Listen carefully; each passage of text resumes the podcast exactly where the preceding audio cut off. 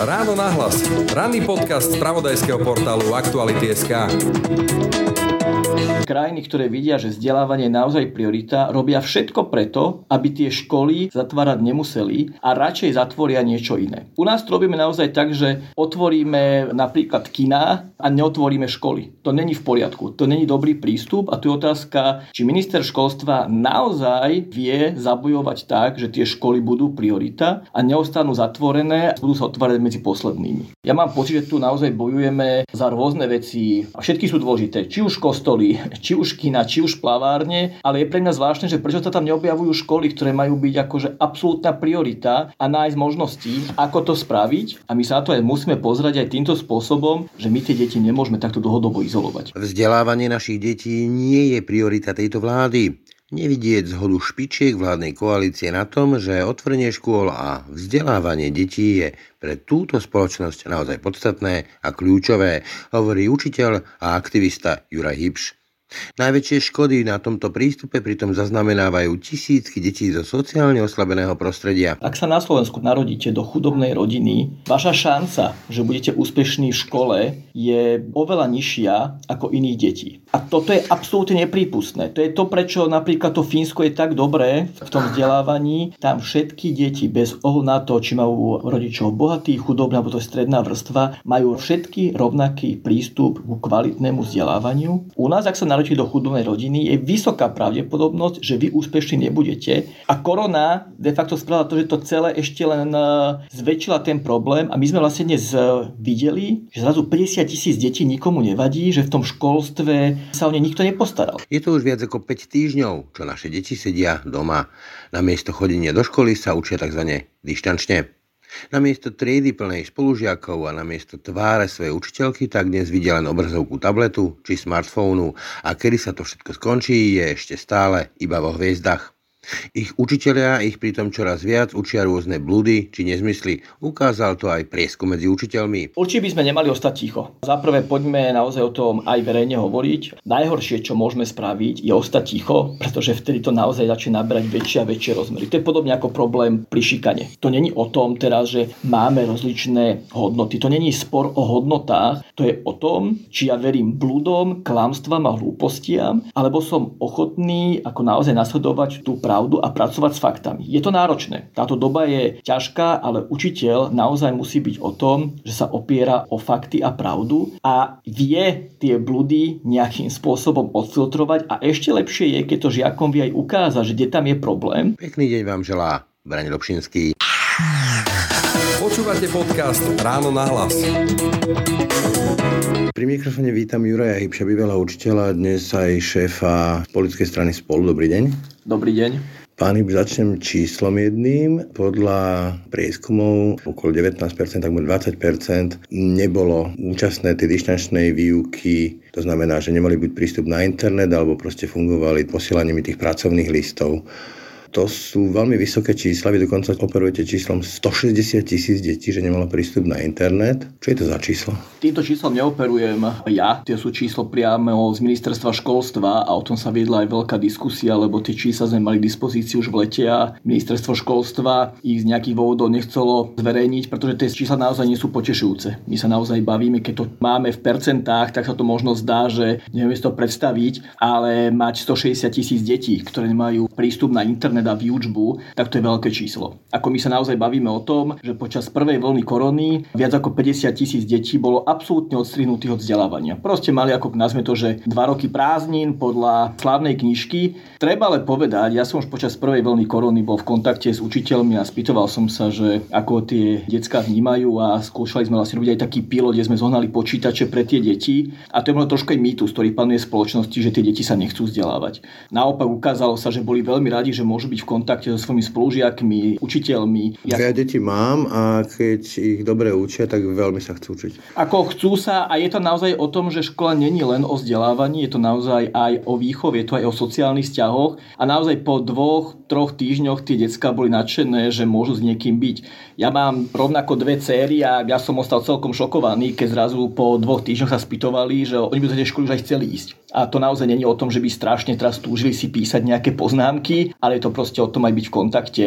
A už nemôže byť v kontakte priamo v triede, tak aspoň v kontakte naozaj v tom virtuálnom. A týmto deťom sme to odopreli. Ten problém je v tom, že prvá vlna korony bola naozaj ako pre všetkých šok, prekvapenie a naozaj toto zvládu není ľahké. To bola improvizácia, ale to bolo všade. To bolo všade a ten problém skôr je iný a ja na to dlhodobo poukazujem a to je problém druhá vlna. Druhá vlna korony není prekvapením. Ako my sme vedeli, že príde. To sa chcem spýtať, že vlastne či sme sa pripravili na tú druhú vlnu. Mňa napríklad celkom šokovala informácia, že sa ponúkali operátori mobilných sietí nejaké, že zadarmo paušály, ponúkali aj nejaké tablety, neviem čo všetko, že to nebolo využité.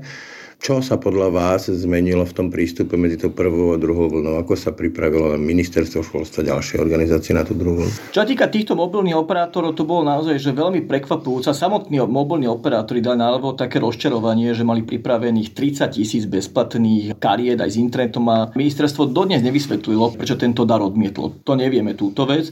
Čo týka prípravy na druhú vlnu, povedzme si to, že ja chápem, že situácia je ťažká, ale tá príprava a splnenie si tých letných iných úloh naozaj podľa mňa bolo že vysoko zanedbané. Pozrieť to na príklade, keď sa zatvárali stredné školy, akým spôsobom sa to naozaj rodičia, študenti a aj učiteľia dozvedeli. Zistili to...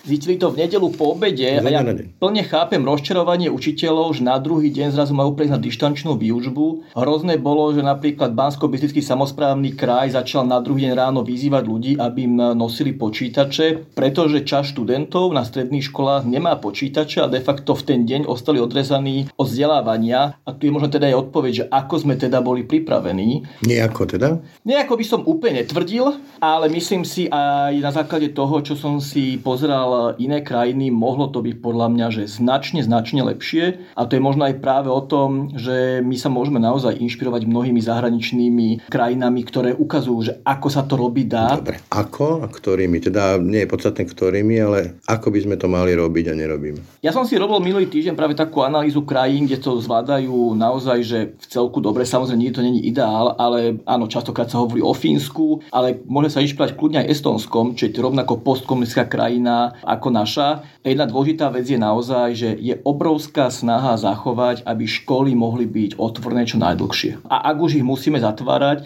deti, ktoré nemajú prístup ku vzdelávaniu, k internetu, majú možnosť do škôl nejakým spôsobom chodiť. Inakšie povedané, krajiny, ktoré vidia, že vzdelávanie je naozaj naozaj priorita, robia všetko preto, aby tie školy zatvárať nemuseli a radšej zatvoria niečo iné. U nás to robíme naozaj tak, že otvoríme napríklad kina a neotvoríme školy. To není v poriadku, to není dobrý prístup a tu je otázka, či minister školstva naozaj vie zabojovať tak, že tie školy budú priorita a neostanú zatvorené a, ostá, budú sa otvárať medzi poslednými. Aktuálne pár dní dozadu hlavný hygienik vylúčil nejaké rýchle otváranie škôl.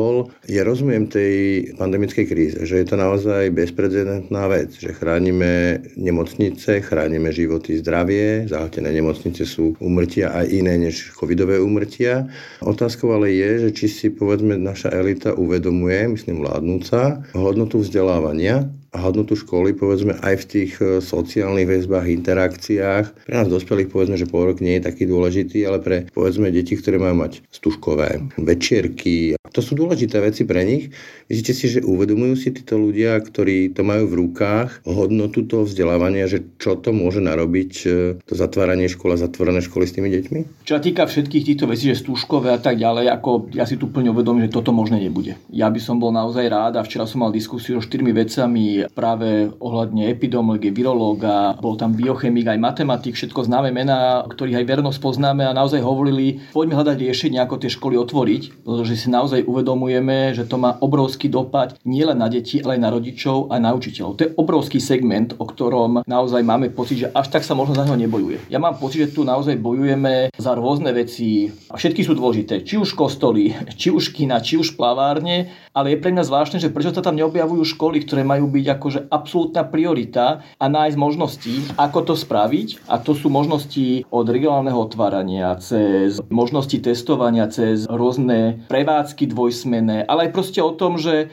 ak už nejde nič iné, tak ako aj teraz vlastne bola možno, že aspoň v tých malých skupinkách tie deti sa vzdelávať môžu. A ja by som strašne rád videl niekoho v tej vláde, že to za to školstvo naozaj bojuje. Tak ako napríklad Richard Sulik bojuje za tých podnikateľov, tak ja by som očakával, že to školstvo má byť prioritou krajiny a to naozaj nie je len kvôli vzdelávaniu, ale to aj kvôli sociálnym väzbám, a ukazuje sa a psychológovia na to upozorňujú, že pre tie deti táto doba je veľmi náročná. A my sa na to aj musíme pozrieť aj týmto spôsobom, že my tie deti nemôžeme takto dlhodobo izolovať. Povedzme, zatvorené školy by možno boli, ak odhľadnem tú sociálnu sféru, to znamená tie kontakty a učenie sa sociálnym interakciám, plnohodnotnou náhradou normálneho chodenia do školy. Ak by ten systém fungoval ale prečítal som si napríklad, e, že v tej prvej vlne učitelia využívali hlavne vlastné pomôcky, vlastnú techniku. Vymýšľali si vlastné spôsoby. Jednoducho, by nemali po čom siahnuť a na čom robiť. V takom prípade to ale nefunguje. Čiže je podľa vás tá dištančná výučba plnohodnotnou náhradou tu u nás na Slovensku vzdelávania? Ako určite není a treba si uvedomiť, že za to učitelia z veľkej časti nemôžu. Ako prejsť na dištančnú výučbu a robiť ju dobre, to je naozaj že obrovské umenie. Ich nikto neučí, ale napríklad dištančnú výučbu. V tomto ja som úplne otvorený a hovorím, že my máme dáta a vieme o tom, že máme problém učiť v triedách dobre. Nemôžeme naozaj za dobré vzdelávanie považovať to, ak robím výklad z tabule a deti si z toho píšu poznámky. To není vzdelávanie. Teraz si predstavme, že učiteľia sú hodení do toho, aby zvládali kvalitnú dištančnú výučbu, čo vyžaduje akože x nových zručností. Aj z prieskumu, ktorý sme robili s agentúrou Focus, presne ukazuje to, že polovička učiteľov hovorí o tom, že metodická podpora, čo sa týka teraz práve z dištančného vzdelávania, bola pre nich absolútne dostatočná. To je obrovské číslo, že polovička učiteľov sama priznáva tento problém. A ja vám poviem príklad, že ako to asi vyzerá s podporou štátu. Sú tam určité snahy, ale chýba tam akékoľvek nejaké že systematické riešenie. Máme tu metodicko-pedagogické centrum, ktoré proste je veľká štátna inštitúcia s celku slušným rozpočtom. A ja som sa prihlásil na dištančné vzdelávanie, kde som si chcel pozrieť teda, že ako títo ľudia vzdelávajú a pripravujú učiteľov. A na tom dištančnom vzdelávaní, na tom kurze som sa ocitol sám. A keď hovorím sám, tak to myslím úplne doslovne, tam neprišiel ani ten lektor. A tam sa vlastne ukázalo, keď som sa spýtoval učiteľov, že ako to funguje, tak oni hovoria, že tak tam ani nechodíme. To je proste inštitúcia, ktorá neposkytuje žiadnu podporu a suplujú to potom mimovládne organizácie, učiteľe navzájom medzi sebou. Ja sám robím webináre a ja som úplne šokovaný, že na webináre chodí 300-400 učiteľov na jeden webinár. No hľadajú nejaké možnosti a keď ich nedostanú tam, kde by ich mali dostať, tak si hľadajú alternatívne cesty. Veď to bolo aj pred koronou. Viem, že veľa učiteľov napríklad chodilo na české portály, pretože napríklad história, lebo tam sú lepšie veci k dispozícii. Presne toto, že my sa spoliehame vždy na to, že tí učiteľia sa nejako vynájdu a pomôžu si. Ale na to sa nemôžeme stále proste spoliehať a v kúse všetko klásť na tých učiteľov. Za prvé nerobia to všetci. Ako naozaj ja pracujem s učiteľmi, ktorí sú tí angažovaní, aktívni, chcú Sami sa ponúkajú, že tie webináre budú viesť, ja tu pomáham nejako technicky zabezpečiť, ale potom tu máme naozaj čas učiteľov, ktorý sa tým informáciám nedostane. A máme tu naozaj aj čas učiteľov, ktorá sa naozaj e, s tým dnešným vzdelávaním ani nechce veľmi zaoberať a maximálne tak posielajú žiakom akože úlohy cez EduPage, ktoré strany si majú pozrieť. Ale to nemôžeme považovať za dištančné vzdelávanie a tuto ten štát reálne tú podporu musí dať značne, značne väčšiu a my vieme, že tá koronakríza neodoznie za týždeň. Ja by som bol rád, keby sme teraz naozaj videli ten plán, čo sa ide robiť, čo sa spraví a mali by sme dáta, čo vlastne išlo a čo neišlo. My dnes mnohé dáta nemáme a ja som z toho prekvapený, že ministerstvo, ktoré by s tým malo pracovať, túto úlohu prenecháva buď občianským iniciatívam, alebo sa o tie dáta nezaujíma. Ja viem, že tie dáta nie sú príjemné, ale ak sa chcem o niečom rozhodovať a riešiť to, potrebujem vedieť, aký je problém, potrebujem vedieť fakty a potom navrhnúť naozaj adekvátne riešenie. Tá prvá vlna korony a to, že deti boli doma, ukázala aj mnohým rodičom, napríklad aj mne, čo sa vlastne tie deti učia.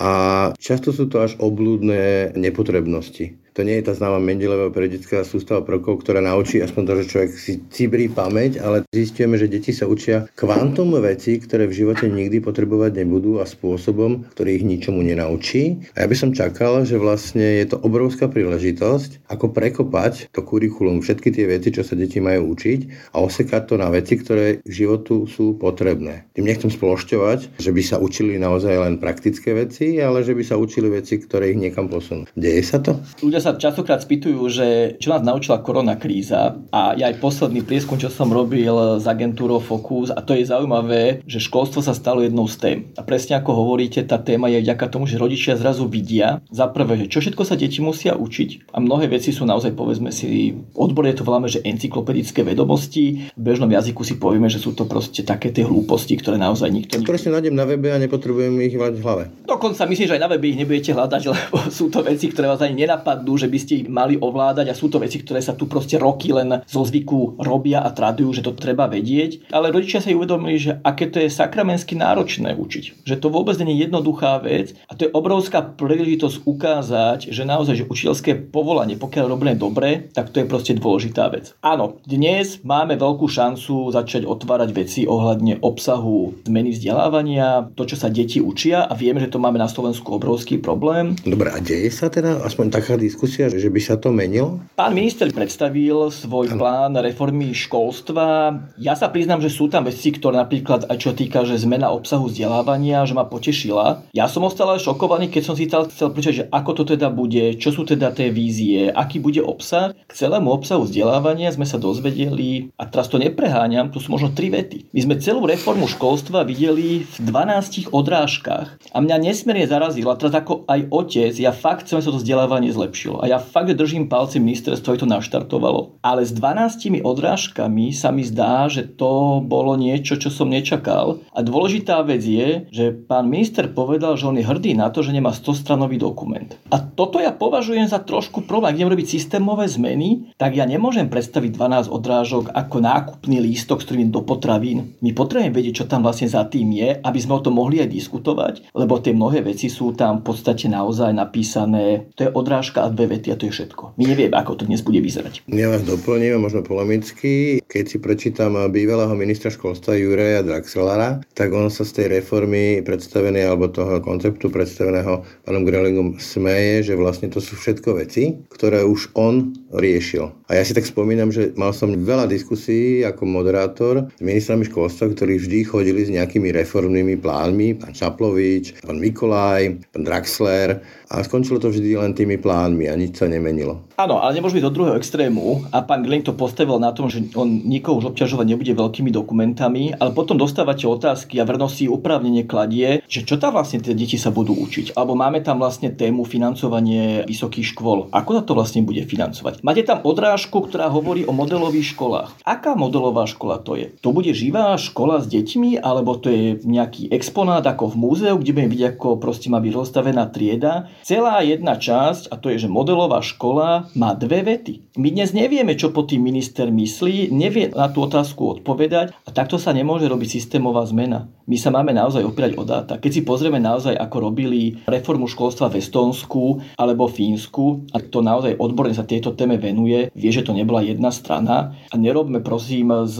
reformy školstva facebookový status, že to napíšeme do pár vied a to nám musí stačiť. Potom sa naozaj nedá urobiť kvalitné zmeny a ja si myslím, že aj súčasná vláda, ak tu školstvo myslí vážne, má naviac ako na to, aby nám dávala 12 odrážok. Korona je veľkou zmenou a zrejme zmení všetky možné segmenty. Myslíte si, že zvládneme preštrukturalizovať to školstvo, keď povedzme, že tie pandémie sa môžu opakovať, že budú zase školy otvárané, zatvárané, že vlastne to dištančné vzdelávanie bude súčasťou, legitímnou súčasťou, možno aj dlhodobou súčasťou vzdelávania, že naskočíme na tú vlnu alebo, alebo nám to utečie? Ja som strašne rád teraz povedal, že jasne, že to zvládneme, ale buďme akože úplne realisti. Ak sa bavíme o reforme školstva, je to beh na dlhé trate. A preto politici z veľkej časti nemajú radi. Tam nemáte šancu za dva mesiace alebo rok doniesť akože výsledky. Keď si pozriete to Estonsko alebo Fínsko, čo sú krajiny, ktoré naozaj to reformou si prešli, bajme sa období 20 rokov a to nebola korona kríza. My dnes máme šancu tie veci naozaj naštartovať a možno mnohé veci sa nám aj podaria, ale to naozaj musí byť priorita tejto krajiny. To nemôže byť nejaká nejaká bočná vec. A preto som e,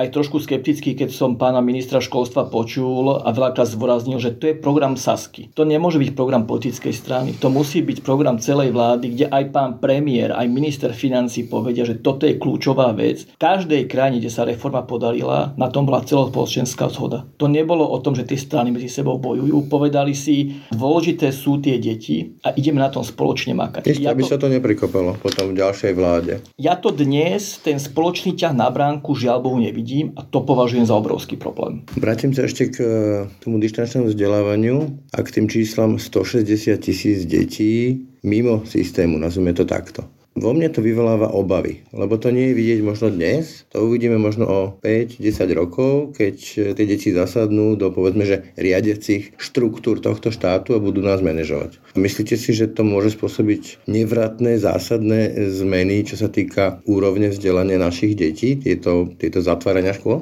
Môže to mať samozrejme dopad a keď sa dostaneme tým 160 tisíc deťom, nechcem byť v tomto zlý prorok, ale drvia väčšina tých detí nikdy nebude sedieť v nejakých riadiacich pozíciách. To sú deti, ktoré sú a vždy žiaľ bol, boli na okraji spoločnosti. Dobre, budú mať aspoň voličské právo, povedzme to takto, a to je dosť veľký manažerský výkon zvoliť tých, ktorí nám vládu. Ja s vami úplne súhlasím, je to obrovský problém. A ten problém tu už bol pred koronou, a ktorý nám ukazujú všetky testy, vrátanie testov PISA, ktoré hovoria o tom, že ak sa na Slovensku narodíte do chudobnej rodiny, vaša šanca, že budete úspešní v škole, je oveľa nižšia ako iných detí. Inakšie povedané, slovenské školstvo nevyrovnáva šance detí na úspech, ono ich prehlbuje. Konzervuje. A toto je absolútne neprípustné. To je to, prečo napríklad to Fínsko je tak dobré v tom vzdelávaní. Tam všetky deti, bez ohľadu na to, či majú rodičov bohatých, chudobných alebo to je stredná vrstva, majú všetky rovnaký prístup ku kvalitnému odbornému vzdelávaniu a každá škola tam naozaj musí splňať to, že je dobrá. U nás, ak sa narodíte do chudobnej rodiny, je vysoká pravdepodobnosť, že vy úspešní nebudete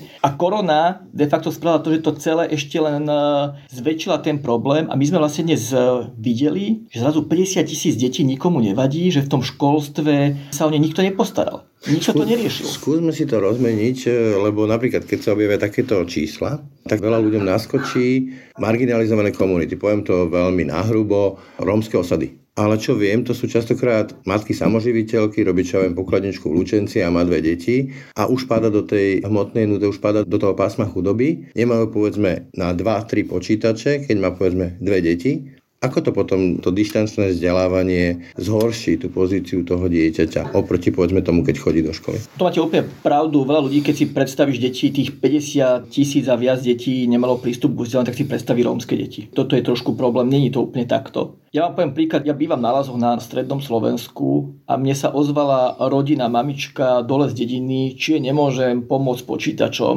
lebo proste jej dieťa proste nemá na to. Je samoživiteľka, ostala sama, je tam na dedine a nemôže sa pripojiť.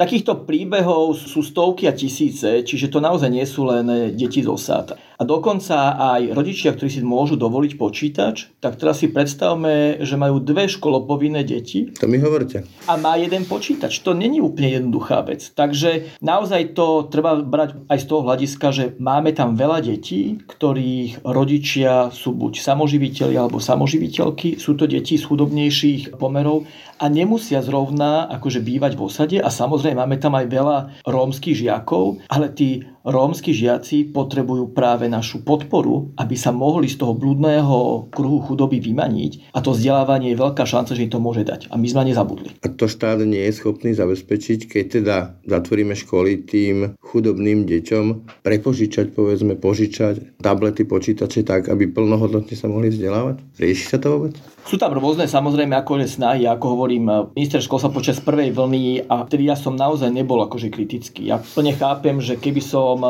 mal to všetko riadiť a bol pritom, je to náročné a to nikto nespochybňuje. Ja mám problém s tou druhou vlnou, že čo sa všetko spravilo preto, aby to tie školy reálne mohli zvládnuť. Ako dostali technickú ako dostali aj metodickú podporu. Áno, teraz školy dostali nejaké peniaze, ale keď sa spravili rejiteľmi škôl, že či im teda tie peniaze pomohli, tak oni povedali, že áno, že šťastie, hej, no mohli sme kúpiť slúcha sluchatka, videokamery a tak ďalej. Ale priemerne škola dostala 2, 3, 4 tisíc eur, ale vy z toho nemáte pri veľkej škole šancu teraz vybaviť to tými počítačmi. Proste sa, to sa reálne nedá. Čiže keď to zjednoduším, tento štát v úvodzovkách nemá peniaze na to, aby chudobným deťom, ktoré si nemôžu dovoliť plnohodnotne sa zapojiť do dištančného vzdelávania, finančne pomohol aspoň požičaním počítačov? Vyzerá to, že nie. Dokonca minister školstva povedal teda, že našiel 6 miliónov a ja som čakal teda, že tých peniazí bude samozrejme, že viacej. To je smiešná suma, keď sa bavíme o celom Slovensku. Ale tie peniaze dokonca našiel tak, že museli zobrať niekde vo svojom vlastnom rezorte,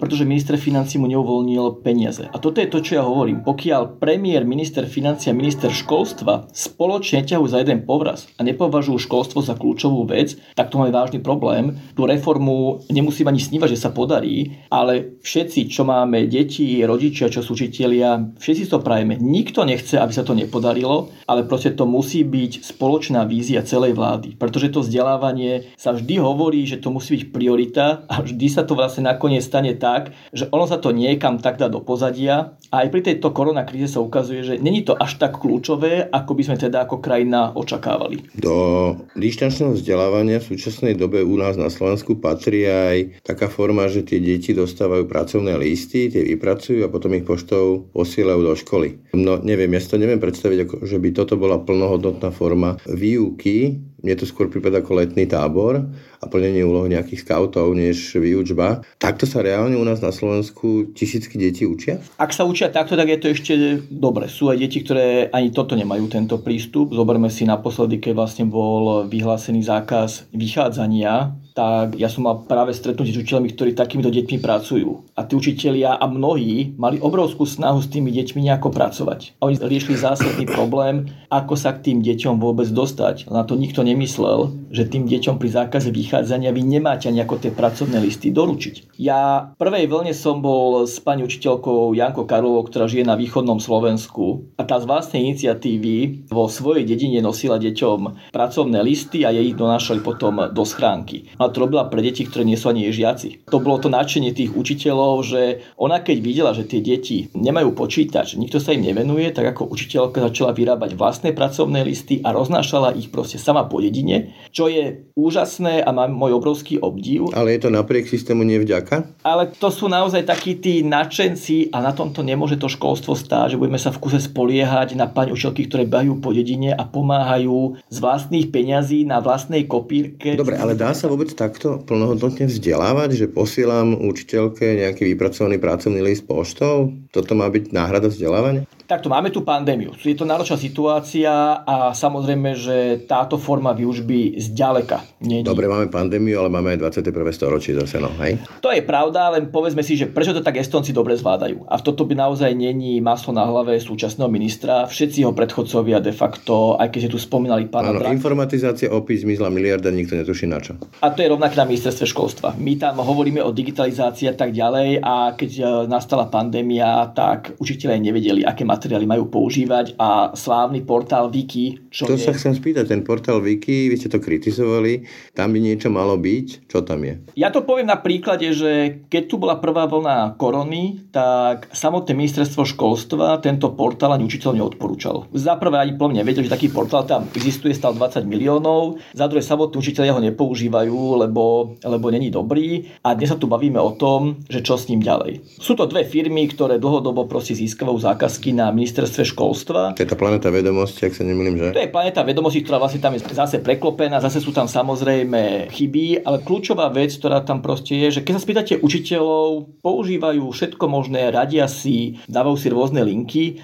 a na tento portál Wiki teda som e, našiel teda, že buď nulovú alebo úplne minimálnu odozvu. Otázka... Čiže vyhodených 20 miliónov? Ja teda si pevne prajem, že to, čo ako tam je správne, že nejakým spôsobom tie firmy pritlačí minister, že dodajú to, čo naozaj dodať mali, lebo teraz to napríklad opravovali v lete učitelia, čo teda je pre mňa nepochopiteľné, že niekto za 20 miliónov niečo dodá a potom to učitelia musia robiť a ministerstvo ich platí ešte z vlastných peňazí, aby aspoň nejako to tam zaplátali. A to, čo je dôležité, za niekoľko týždňov tá zmluva vyprší a otázka teraz zostáva, že či tie firmy si ponechajú licencie na všetok ten vzdelávací obsah, lebo ak áno, tak reálne to znamená, že ministerstvo bude musieť platiť ďalšie peniaze, aby ten portál vôbec mohli používať. Takže tu si všetci naozaj prajme, že ten minister to s tými firmami dokáže vybojovať. Ak to nedokáže, je to veľké zlyhanie, pretože my nemáme teraz tu financovať nejaké súkromné IT firmy, my potrebujeme naozaj pomôcť deťom a učiteľom. Hovorili sme o nadšených učiteľoch, otočím to.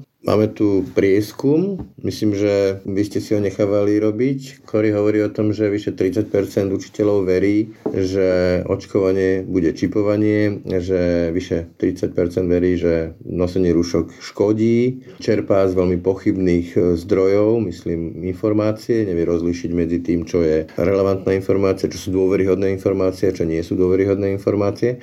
A to sú ľudia, ktorí učia naše deti. To ma dosť desí. Ako môže niekto, kto nevie rozlišiť, čo je a čo nie je dôveryhodný zdroj, učiť deti. Ten problém máme dlhodobo. Začne najprv možno pozitívnou správou, že máme tam väčšinu učiteľov, ktorí našťastie týmto veciam neveria. A to je fakt, že dôležité povedať. Na druhej strane, a strel som sa s tým aj e, u niektorých ľudí, ktorí hovoria, teda veď to číslo tých 30% ľudí, ktorí veria, že očkovanie je príprava teraz na čipovanie a podobne, veď to nie je až také veľké číslo. A teraz poviem ako otec, keby moje tri deti mal učiť učiteľ, ktorý verí na to, že očkovanie je príprava na zavádzanie čipu do дела. Alebo im hovorí o tom, že nosenie rúšok je niečo, čo im, čo im ubližuje a je to proti ľudským právam, no tak by ma to sakramensky ako rodiča štvalo, že ja posielam do školy dieťa vzdelávať človeku, ktorý verí takýmto blúdom. Že formuje vlastne moje dieťa niekto, s kým ostro nesúhlasím nie ideovo, názorovo, ale s tým, že ten človek proste nevie, koľka bije. Áno. A toto je obrovský problém a áno, čas učiteľov vyčíta, veď nehovoríme o tom, ale ja hovorím, poďme sa rozprávať otvorene o problémoch. Poďme Prečo čo teda? Povedzme si tú základnú otázku. Kde vidíte ten dôvod, že tými pedagogickými fakultami a potom na školy preliezlo toľko učiteľov, ktorí... To sa učí úplne na začiatku vysokej školy. Ako pracovať s informáciami, ako roztriediť dôveryhodné a nedôveryhodné informácie, ako si veci overovať. To je základ každej seminárky takto nepredsudňujme to akademické vzdelanie, aby bolo strašné, keď sme mali vysoké školy, ale spomenieme si, že kto všetko je teraz vo vláde a aké sú tam odovzdané záverečné práce. Tu sme sa naozaj dostali do fázy, kde odovzdať plagiát, ukradnutú prácu sa de facto stalo štandardom. A to je hrozné. To je hrozné, že takéto niečo sme si tu museli zažiť a takto vlastne ukazujeme tú latku. To je naozaj o tej kultúre aj v politike, že proste není možné, aby ktokoľvek z členov vlády alebo vedenia parlamentu mal proste plagiát a tváril sa, že to je v poriadku. To je niečo neuveriteľné. Dobre, ale toto je, hovorím, masový jav, 30% učiteľov. To sa kde vzali? Oni nespadli predsa z mesiaca. Tak treba si asi povedať, že to školstvo naozaj dlhodobo má problém a dlhodobo proste aj to učiteľské povolanie je šťastie dehonestované. Ako nám tu naozaj chýba hovoriť o tom, že máme tu aj kvalitných učiteľov, takto vyzerá dobrý kvalitný učiteľ a toto má byť náš vzor a k tomu všetko smerujeme. Toto sa tu dlhé roky reálne nedialo. Ja nie som zastanca toho, aby sme všetkých paušálne oceňovali, akí sú úžasní. Každej profesii máte proste ľudí, ktorí sú neschopní, ktorí tam nepatria, ktorí robia zle a treba to proste pomenovať, či to je zdravotníctvo, súdnictvo, polícia a rovnako je učiteľský stav. A treba ukázať učiteľov, ktorí reálne naozaj sú proste že špičkou. Pozdravujeme učiteľku môjho mladšieho syna, má skvelú, ale zamýšľam sa nad otázkou. Čo keď ja ako rodič zistím, že moje dieťa učí človek blúdom? Teraz nejde naozaj o názorové spory, ale že ich učí blúdy. Viem ja niečo s tým urobiť? Toto je veľmi ťažké. Na mňa sa obracia naozaj za týždeň niekoľko rodičov, ktorí riešia problémy, že čo s týmto, a napríklad, že nie sú spokojní, ako ten učiteľ pristupuje aj k výučbe a posielajú mi veci, že ako to asi vyzerá a majú naozaj, že veľakrát majú pravdu. Na druhej strane, tí rodičia sa strašne boja, že a čo mám teraz spraviť? Pretože není jednoduché teraz to dieťa dať do inej školy. To tiež panuje mýtus, ktorý niektorí hovoria, tak keď sa ti nepáči, chod do inej Ale prečo má trpeť moje dieťa. Presne, ako my tu máme akože väčšinu proste rodín, ktoré žijú tak, že majú proste najbližšiu školu a nemajú dať dieťa inde. Ja mám rovnakú možnosť, že mám najbližšiu školu a keby som chcel dávať dieťa do inej školy, tak ho musím voziť ďalej 30 km, čo robiť nebudem a sa mi to nezdá ani správne. Ja chcem mať naozaj najbližšiu školu, kde sú kvalitní učitelia a kde to robia dobre. A je nejaká páka pre toho rodiča, keď zistí, že jeho učiteľ je, poviem to tak v úvodzovkách, že blúdár? Určite by sme nemali ostať ticho. Zaprvé poďme naozaj o tom aj verejne hovoriť. Samozrejme sú tu možnosti a to je naozaj kontakt rediteľa školy, báme sa o rade školy, báme sa o štátnej školskej inšpekcii. Najhoršie, čo môžeme spraviť, je ostať ticho, pretože vtedy to naozaj začne nabrať väčšie a väčšie rozmery. To je podobne ako problém pri šikane. Sú to veľmi citlivé a ťažké témy, ale nemôžeme ostať akože v tomto ticho. Je dobré možno aj keď rodičia sa viacerí dajú dokopy, preberú si tie veci a ja by som naozaj v prvom rade sa snažil nájsť tú konštruktívnu cestu a možnosti, čo to ide. Ak ten učiteľ naozaj veľmi otvorene dáva najavo svoje názory a pripomeňme si, že aj súčasný poslanec Národnej rady Kotleba je bývalý učiteľ, to je strašné. Tam naozaj treba, aby keď takéhoto človeka niekto má na škole, rodičia veľmi jasne povedali, tak toto je vážny problém. Ja tu nemienim, aby takto moje dieťa fungovalo a žiadam vedenie, štátnu školskú inšpekciu, zriadovateľa, aby s týmto niečo robili. A na to tu máme ďalšie možnosti a to už je potom záležitosť tých, ktorí túto zodpovednosť majú, aby navrhli riešenia. Už si viem predstaviť mnoho reakcií, keď toto niekto bude počúvať, že to je ostrakizácia názorová a tak ďalej, ale nie je to skôr o tom, že ja chcem od tých učiteľov, aby ich učili tie vedomosti, ktoré majú mať, plus taký ten základný svetonázor, ktorý je o hodnotách tohto štátu humanity a podobne. To je naozaj práve ten problém a čas ľudí sa aj ozýva, že to je upieranie slobody prejavu. Ale neznamená, že akémukoľvek blúdu verím a potom to zdieľam a dokonca to možno ešte aj hovorím deťom, že to je proste o slobode, to je proste aj šťastie o hlúposti. Takže nezamieňajme si slobodu prejavu s tým, že môžem hlásať akékoľvek blúdy. Ako môže byť hlásať, ale v tej chvíli musíme prísť za to zodpovednosť. Ako ak to je proste kravina, treba to na rovinu povedať. A povedzme si otvorene, ja keď aj vidím niektoré tie facebookové veci a niekedy ľudia, čo hovoria o tom testovaní a výteroch, že vám teraz prepichnú tou paličkou mozog, to sú také blúdy, že buď človek nemá základy biológie zvládnuté, ale to nie je teraz o tom, že s tým človekom musím viesť dlhé diskusie. Proste to sú hlúposti, treba si naozaj pozrieť aspoň tie základy biológie a potom sa poďme baviť, lebo tu ľudia sú schopní niekedy naozaj toto... Čiže takéto niečo podľa vás diskvalifikuje z toho, aby človek učil? Ja to vždy hovorím, že ja keď si predstavím teraz svojho syna a toto by mu učiteľka len tak naznačila alebo povedala, tak mal by som s tým ako rodič teda vážny problém, že ja svoje dieťa zverujem niekomu, ktorý naozaj naozaj akože verí, že absolútnym bludom. To není o tom teraz, že máme rozličné hodnoty. To není spor o hodnotách. To je o tom, či ja verím bludom, klamstvám a hlúpostiam, alebo som ochotný ako naozaj nasledovať tú pravdu a pracovať s faktami. Je to náročné. Táto doba je ťažká, ale učiteľ naozaj musí byť o tom, že sa opiera o fakty a pravdu a vie tie bludy nejakým spôsobom odfiltrovať a ešte lepšie je, keď to žiakom vie aj ukázať, že kde tam je problém. A naozaj dnes tu máme aj kopec možností, ako to kritické myslenie rozvíjať. A ja si myslím, že to je jedna z kľúčových vecí, ktorú musí školstvo začať riešiť. Vie takýchto pracovník, nazveme blúdárov, skorigovať sám systém, lebo dobrý systém vie korigovať ľudí, ktorí uletia, alebo poskytnúť im nejakú odozvu, feedback, aby mohli povedzme, že rásť, keď aj chcú Jedna vec je, že my potrebujeme pracovať s tou verejnou mienkou. Ja som bol minulý týždeň v diskusii s pánom ministrom školstva a poprosil by som ho, či by mohol teda aj verejne povedať takéto veci, ako blúdy do škôl nepatria. Že ako on ako naozaj hlava toho školstva ukázal, že tu už je hranica, kde nie. Jasne, ale či ten systém samotný, rieši sa to nejako? Je ten systém opraviteľný v tomto, že rieši takéto problémy, alebo zatvára sa oči nad tým? To není teraz ako, kde má ten systém veci. Ja som preto chcel, aby sme tu mali mali autority, ktoré povedia, že tuto je hranica, kde nie. A keď to povie minister školstva, čo nepovedal, a to ma mrzí, keď napríklad prezidentka robí výbornú prácu a povie proste, že toto už je problém a má tú autoritu, ľudia sa učia cez príklady. Ľudia vidia, že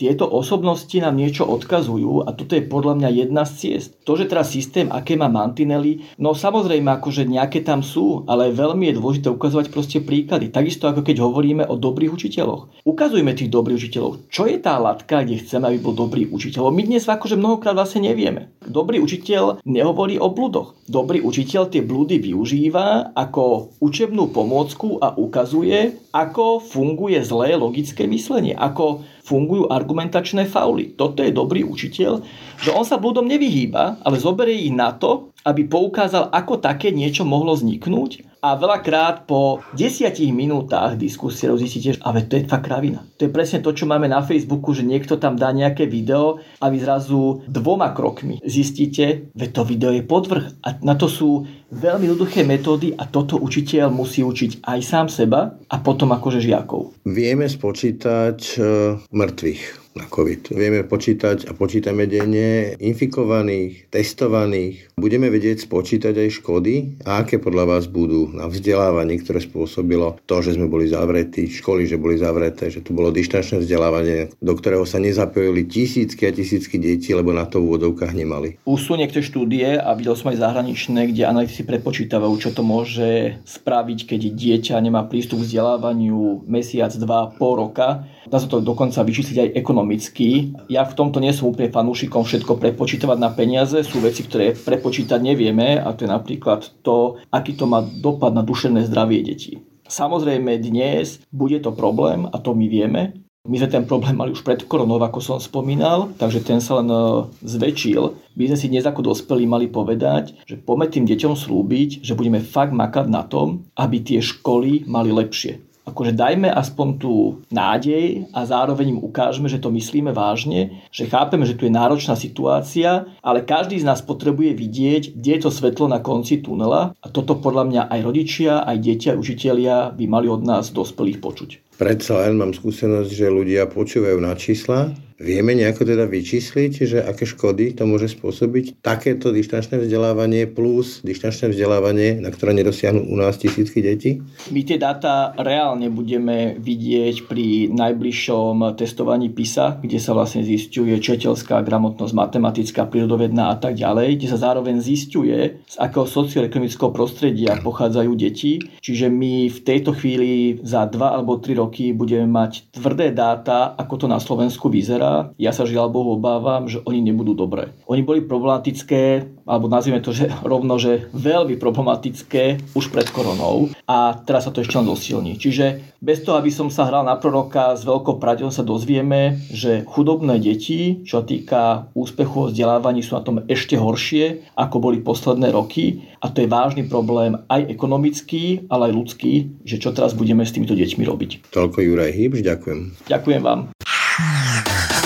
Ráno nahlas. Ranný podcast z pravodajského portálu Aktuality.sk. Tak to bolo už dnešného rána nahlas. Naozaj všetko. Pekný deň a pokoj v duši praje. Braň Robšinský.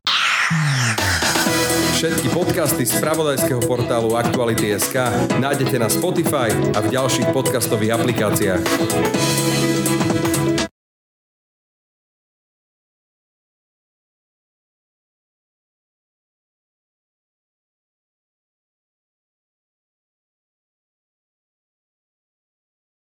Bez toho, aby som sa hral na proroka, s veľkou pravdou sa dozvieme, že chudobné deti, čo týka úspechu o vzdelávaní, sú na tom ešte horšie, ako boli posledné roky. A to je vážny problém aj ekonomický, ale aj ľudský, že čo teraz budeme s týmito deťmi robiť.